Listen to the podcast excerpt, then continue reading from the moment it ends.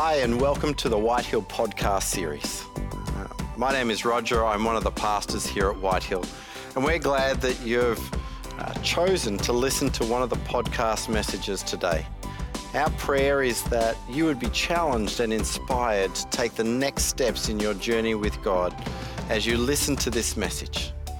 Uh, If you want to keep in touch with more things that are happening at Whitehill, head to our website at whitehill.church and you can subscribe to our YouTube channel. Enjoy this message now. If you have your Bibles with you this morning, we're going to be reading from Colossians chapter 1. So if you've got the app on your phone or something that you take notes in, please flick that up. Uh, Anthony is going to be sharing with us in just a few moments after this reading. So let me read for you. We're reading from Colossians chapter 1, verse 24. It will be on the screens if you don't have your Bible with you.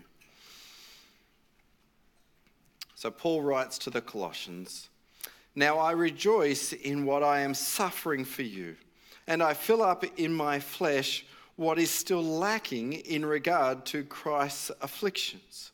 For the sake of his body, which is the church, I have become its servant by the commission God gave me to present to you the word of God in its fullness. The mystery that has been kept hidden for ages and generations, but is now disclosed to the Lord's people. To them, God has chosen to make known among the Gentiles the glorious riches of his mystery, which is Christ in you, the hope of glory. He is the one we proclaim, admonishing and teaching everyone with all wisdom, so that we may present everyone mature in Christ. To this end, I strenuously contend with all the energy Christ so powerfully works in me. I want you to know how hard I am contending for you and for those at Laodicea, and for all those who have not met me personally. My goal is that they may be encouraged in heart and united in love, so that they may have the full riches of complete understanding, in order that they may know the mystery of God, namely Christ, in whom are hidden all the treasures of wisdom and knowledge. I tell you this so that no one may deceive you by fine sounding arguments. For though I am absent from you in body, I am present with you in spirit, and delight to see how disciplined you are and how firm your faith in Christ is.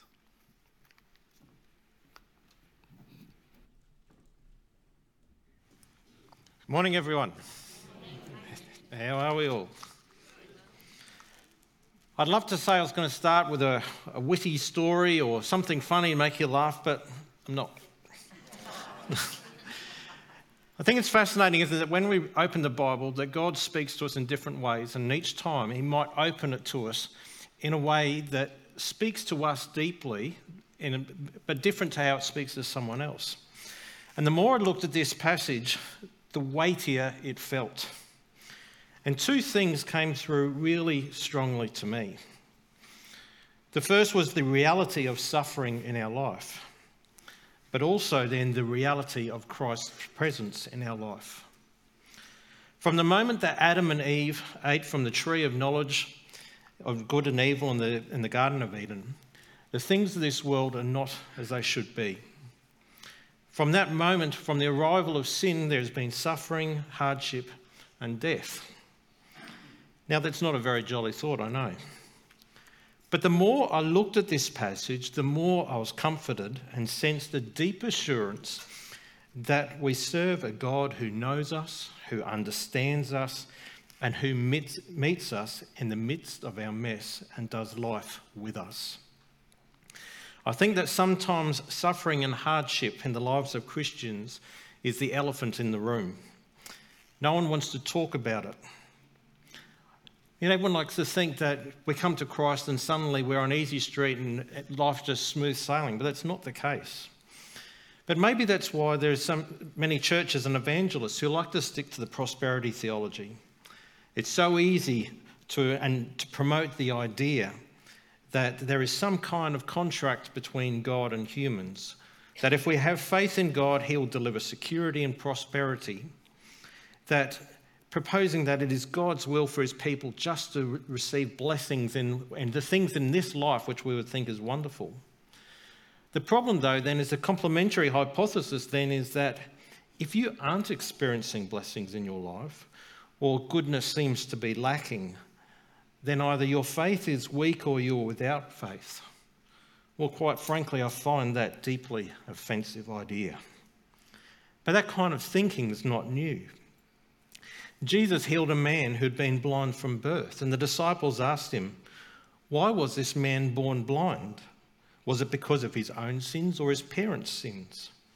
Jesus answered that this was not because of his or his parents' sins, but so that the power of God could be seen in him. In this passage that we're going to look at today, we discover the awesome power that is available to each of us, and that is Christ in you. Christ in you in the midst of sufferings and hardships. So let's read Paul's work for the church. Now I rejoice in what I'm suffering for you, and I fill up in my flesh what is still lacking in regard to Christ's afflictions for the sake of his body, which is the church. When, when the verse starts with now, it's almost like the same as therefore. Something preceded it. Why now? What, what was going on before this? And so when we look at the previous verses, we see that Paul's saying we we're alienated from God because of our sin, but now we're reconciled to Christ, and that we have this glorious hope in the gospel. And this is the gospel which Paul has become a servant. The word there in the Greek is diakonos, which is the root of our English words, diaconate and deacon. And I think we get familiar with those ideas, but if you go back to the Greek, diakonos is actually made up of two parts. There's dia, which means thoroughly, and konos, which is dust. So putting them together is to say thoroughly raise up dust by moving in a hurry so as to minister. I'm sure we've all been in those workplaces where you get some people, their, their energy and their excitement about what they do each day is and you're sure that on the carpet floor you can see the dust settling behind them. Although I've also worked with a lot of people where when it hit five o'clock, you could see the dust settling on the floor behind them. So here is Paul, and he's, he's said, Look, I'm a servant to the gospel. Here is this energy, there's enthusiasm, there's excitement. But then he says, Now I rejoice in this suffering. So, what then is about this task that Paul would so willingly endure suffering? And not just endure it, but rather he is rejoicing in it. It's almost like he is delighting in his present circumstance. Now, there is a term for people who take pleasure from experiencing pain, but that's not what we're talking about here. Now, if we look back a bit, if we recall when Saul, as he was known then, Paul was confronted by God on the road to Damascus. And he heard a voice saying, Saul, Saul, why are you persecuting me? Saul fell to the ground, and when he picked himself up, he discovered that he was blinded, and he was then sent to Damascus. God sent a vision to a believer named Ananias to go and lay hands on Paul. Now, Ananias wasn't keen on this idea because he'd heard of the way Paul had been persecuting the early Christians.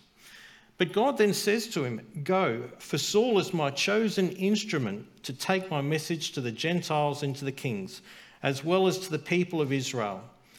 And I want you to show him the fine stallion that he's going to ride on, the fine garments he's going to wear, and that big house that he's going to have on the hill where he gets to have supper in the afternoon. Look, that's not what it says, is it? It says, And I will show him how much he must suffer for my name's sake. When Paul was commissioned into God's service, God didn't pull any punches, did he? Paul was given notice right from the start that he would suffer in delivering this message of the gospel. And suffer he did. Let's just quickly run through some of the things that Paul had experienced up to this point. Let's start with stoned by a crowd at Lystra and dragged out of town because they thought he was dead. Not a small little run in on that afternoon, I would suggest, that people think you're dead and drag you out. But Paul didn't quit at that point. In Philippi, instructions were given for him to be stripped and beaten. After being flogged, he was thrown into prison and put in stocks. He was seized by a crowd in Jerusalem who wanted to kill him and began to beat him. His life was spared only by being arrested. Thank goodness for being arrested. And he was carried away by soldiers. He was then imprisoned in Caesarea. He was caught in storm at sea and then shipwrecked. And then he was imprisoned in Rome at the time of writing this letter. For those of you familiar with the old slide nights when you used to sit down as a family and out come the slides of all the great trips, can you imagine Paul's slide night? Here I am at Lystra, great times, stoning. Here I am over here, beaten, flogged, whipped, imprisoned. Now, Paul wasn't especially appointed to be the only person to know suffering in service of the gospel. That's an emphatic no, isn't it? What did Jesus say?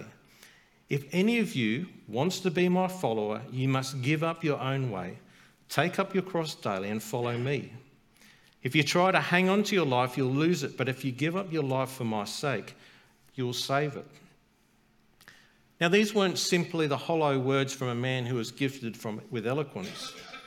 Jesus was the Son of God, deserving of glory and honour, and yet he allowed himself to be beaten, whipped, have a crown of thorns hit into his head, spat on, ridiculed, and crucified.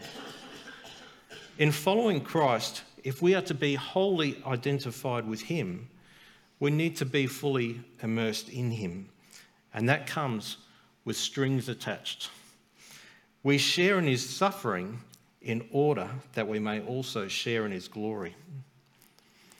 Imagine for a moment that you're a keen football supporter you can't sit in the grandstand all season and expect that when it comes to the end of the season and your team, win, team wins the premiership, you can't expect that suddenly you're centre stage down there in the field, thrusting the, the crown or whatever it is into the air. That's not how it works. You can wear the jersey, you can paint the face, you can sing the team song, but until you take to the field, until you've been kicked in the shins, trodden on in the rut, busted your lip, had the ball in your, in your hands or on your feet, had your nose in someone else's sweaty armpit, you haven't been in the game. And I'm sure that when you've watched these games, you've seen those moments where a team has won it, and there's those moments of euphoria when they bind together and all that pain seemed worth it. But then you've also seen those people where they've lost it on the siren, that final kick's gone through, and you see that bitter defeat as they sit there on the ground, hang, hands in their head. But those losses, those bruises, those aching limbs are all worth it when you experience that sweet taste of victory at season end. Being a follower of Christ is not a spectator sport. You don't get to sit rugged up in the stands, sipping on a hot chocolate while your team slips around in the mud with a freezing winter and rain on their back. This life in service to God, but also this life in general, it's a full contact sport. Jesus never promised that following him was going to be easy. Rather, it's quite the opposite. Being identified with Jesus is going to come at a cost. You might be overlooked in an opportunity at your work may be ridiculed in the playground. Your family might shun you. You may even suffer physical harm or death. Now, I'm not trying to sensationalise that here. An article in Christianity Today from 2020 reported that the Centre for the Study of Global Christianity estimated that the number of Christian martyrs, we're talking today, the number of Christian martyrs today is estimated around 90,000 each year. So, on average, that means just while we've sat here through this service, 10 more people have lost their life standing up for what they believed in. And yet, here we have Paul rejoicing in his suffering. Why is that? Because he is being identified with Christ and fulfilling the mission given to him to take the gospel to the Gentiles. That same great commission that has been given to all of us. And in Matthew 5, Jesus provided great words of encouragement for when we encounter suffering. He said, God blesses those who are persecuted for doing right, for the kingdom of heaven is theirs. God blesses you when people mock you and persecute you and lie about you and say all sorts of things against you because you are my followers. Be happy about it. Be very glad, for a great reward awaits you in heaven. And remember, the ancient prophets were persecuted in the same way.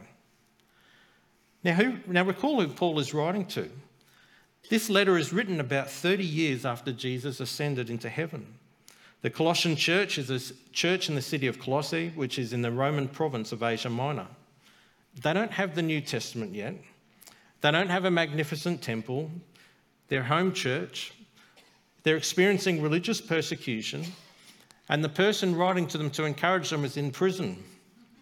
Can you imagine that? It's like taking finance advice from a bankrupt who's now serving time for financial misappropriation, isn't it? Like, if, if you want words of encouragement or insight, particularly in this time. But what words of hope do you give to these people? Well, we read here, I've become its servant by the commission of God, gave me to present to you the word of God in its fullness.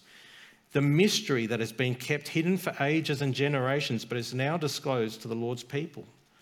So here's Paul is writing to say, Look, I've got this great news for you. There's this mystery, this mysterion, which is not something unknowable, but it's something that can only be known through revelation because God reveals it. Don't think about this mystery as being who done it which is never solved, but rather it's a puzzling mystery before you which, we, you need someone else to explain to you. Paul here has been given this sacred task of revealing this mystery. And he says, To them God has chosen to make known among the Gentiles the glorious riches of this mystery which is Christ in you, the hope of glory. See, we here are Gentiles, and here is the answer to this mystery Christ is in you. But if that's sort of like the answer, if that's the mystery being solved, what then was the mystery in the first place? Well, we have to go back to Genesis 12, where we read about the call of Abram. See, the Lord had said to Abram, Leave your native country your relatives, and your father's family, and go to the land that I will show you. I will make you into a great nation. I will bless you and make you famous, and you will be a blessing to others.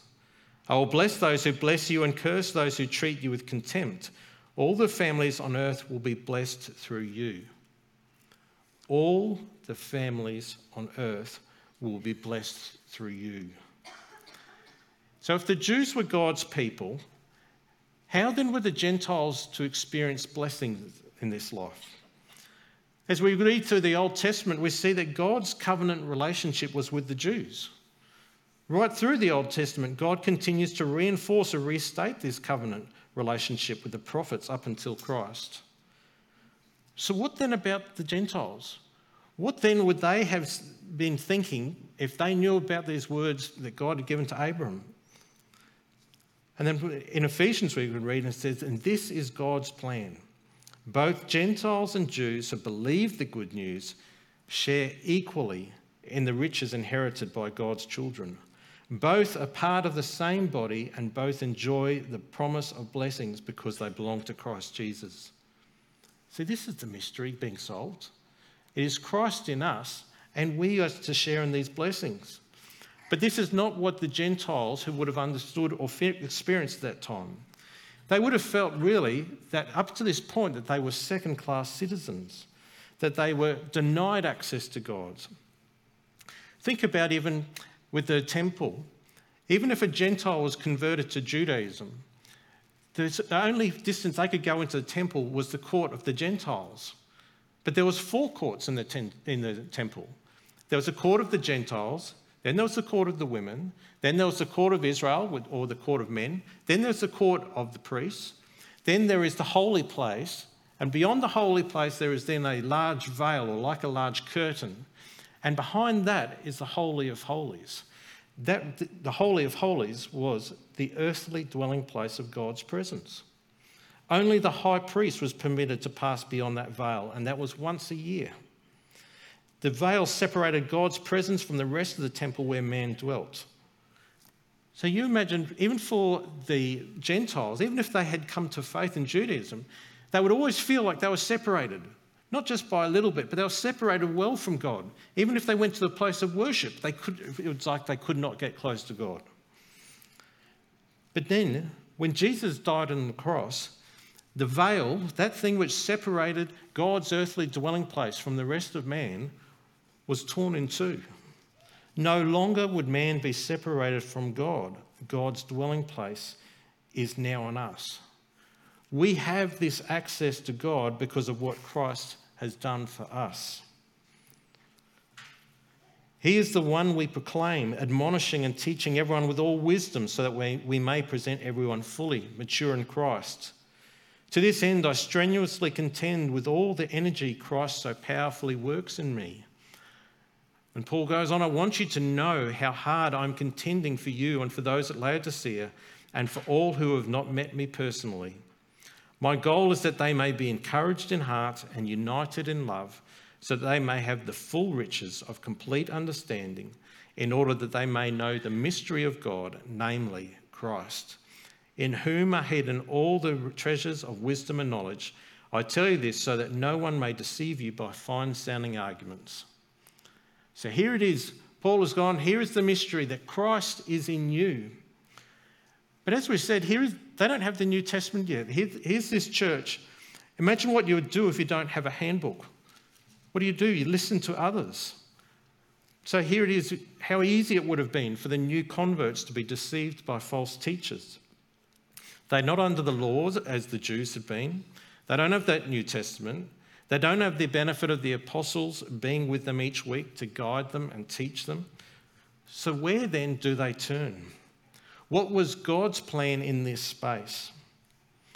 Well, then we need to turn back in the Bible back to Jeremiah. God had a plan for this way back. And it says, But this is the new covenant I will make with the people of Israel after those days, says the Lord. I will put my instructions deep within them and I will write them on their hearts. I will be their God and they will be my people. God's plan was to put his instructions deep down in each of us. The knowledge and power of Christ is within each of us.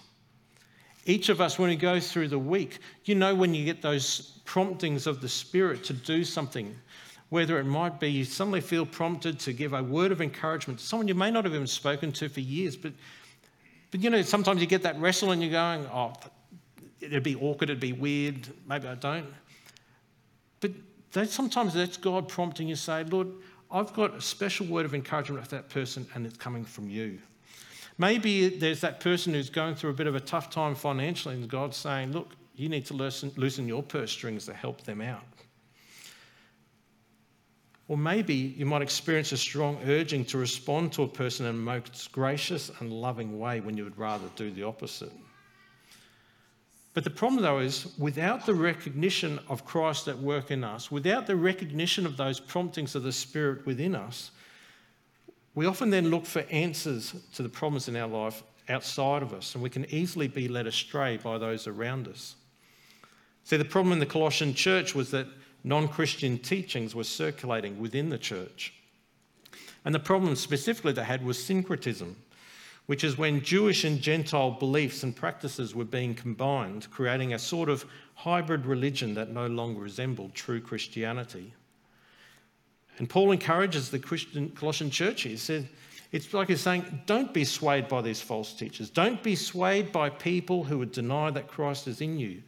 Don't be swayed by people who deny that you can experience the full power of Christ in you. This mystery has been revealed to you. Christ is in you. For though I am absent from you in body, I am present with you in spirit and delight to see how disciplined you are and how firm your faith in Christ is. Paul gives them a word of encouragement. He understands what they are going through and any challenges that they are facing and delights in them standing firm in their faith in Christ. As I said at the start, the more I dug into this passage and the other scriptures which I felt were open to me, I found a great encouragement and reassurance of what it means to have Christ in us. Paul knew what it meant to have Christ in him.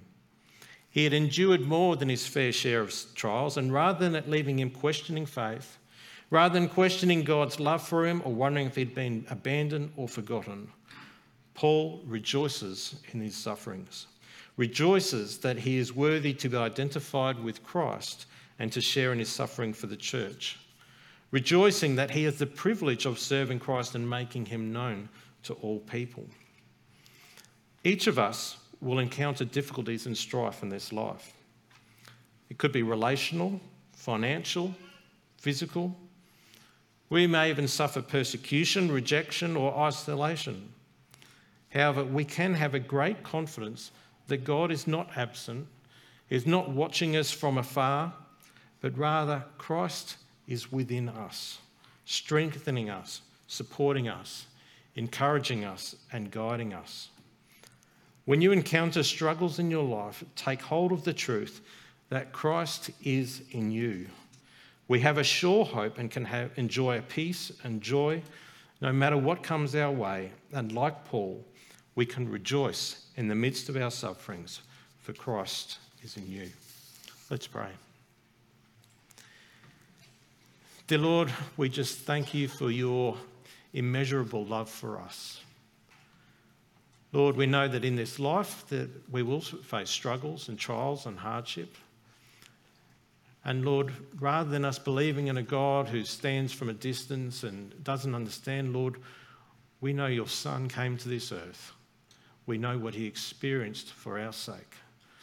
And Lord, we have this sure hope that your Son, your Christ, is in us, that we can enjoy his power, experience, and joy each day that you are alive in us, that you are leading us, guiding us. Lord, I just pray that each of us might go into this week grasping hold of that truth and that know that we have a sure hope in you. In Jesus' name, amen. Thank you for listening today. If you live locally here in the Ipswich region, we would love to invite you to come and join us in person uh, here at one of our Sunday gatherings at Whitehill. For more information on our services or our ministries, head on over to our website at whitehill.church. If you're interested also in taking next steps in your relationship with Jesus, please also at our website hit the connect button and let us know where you're at. We would love to catch up with you either over a coffee or on a phone call to chat with you about where you're at. We hope you've enjoyed watching this message and we pray that God would continue to bless you as you seek to seek Him in your daily life. God bless.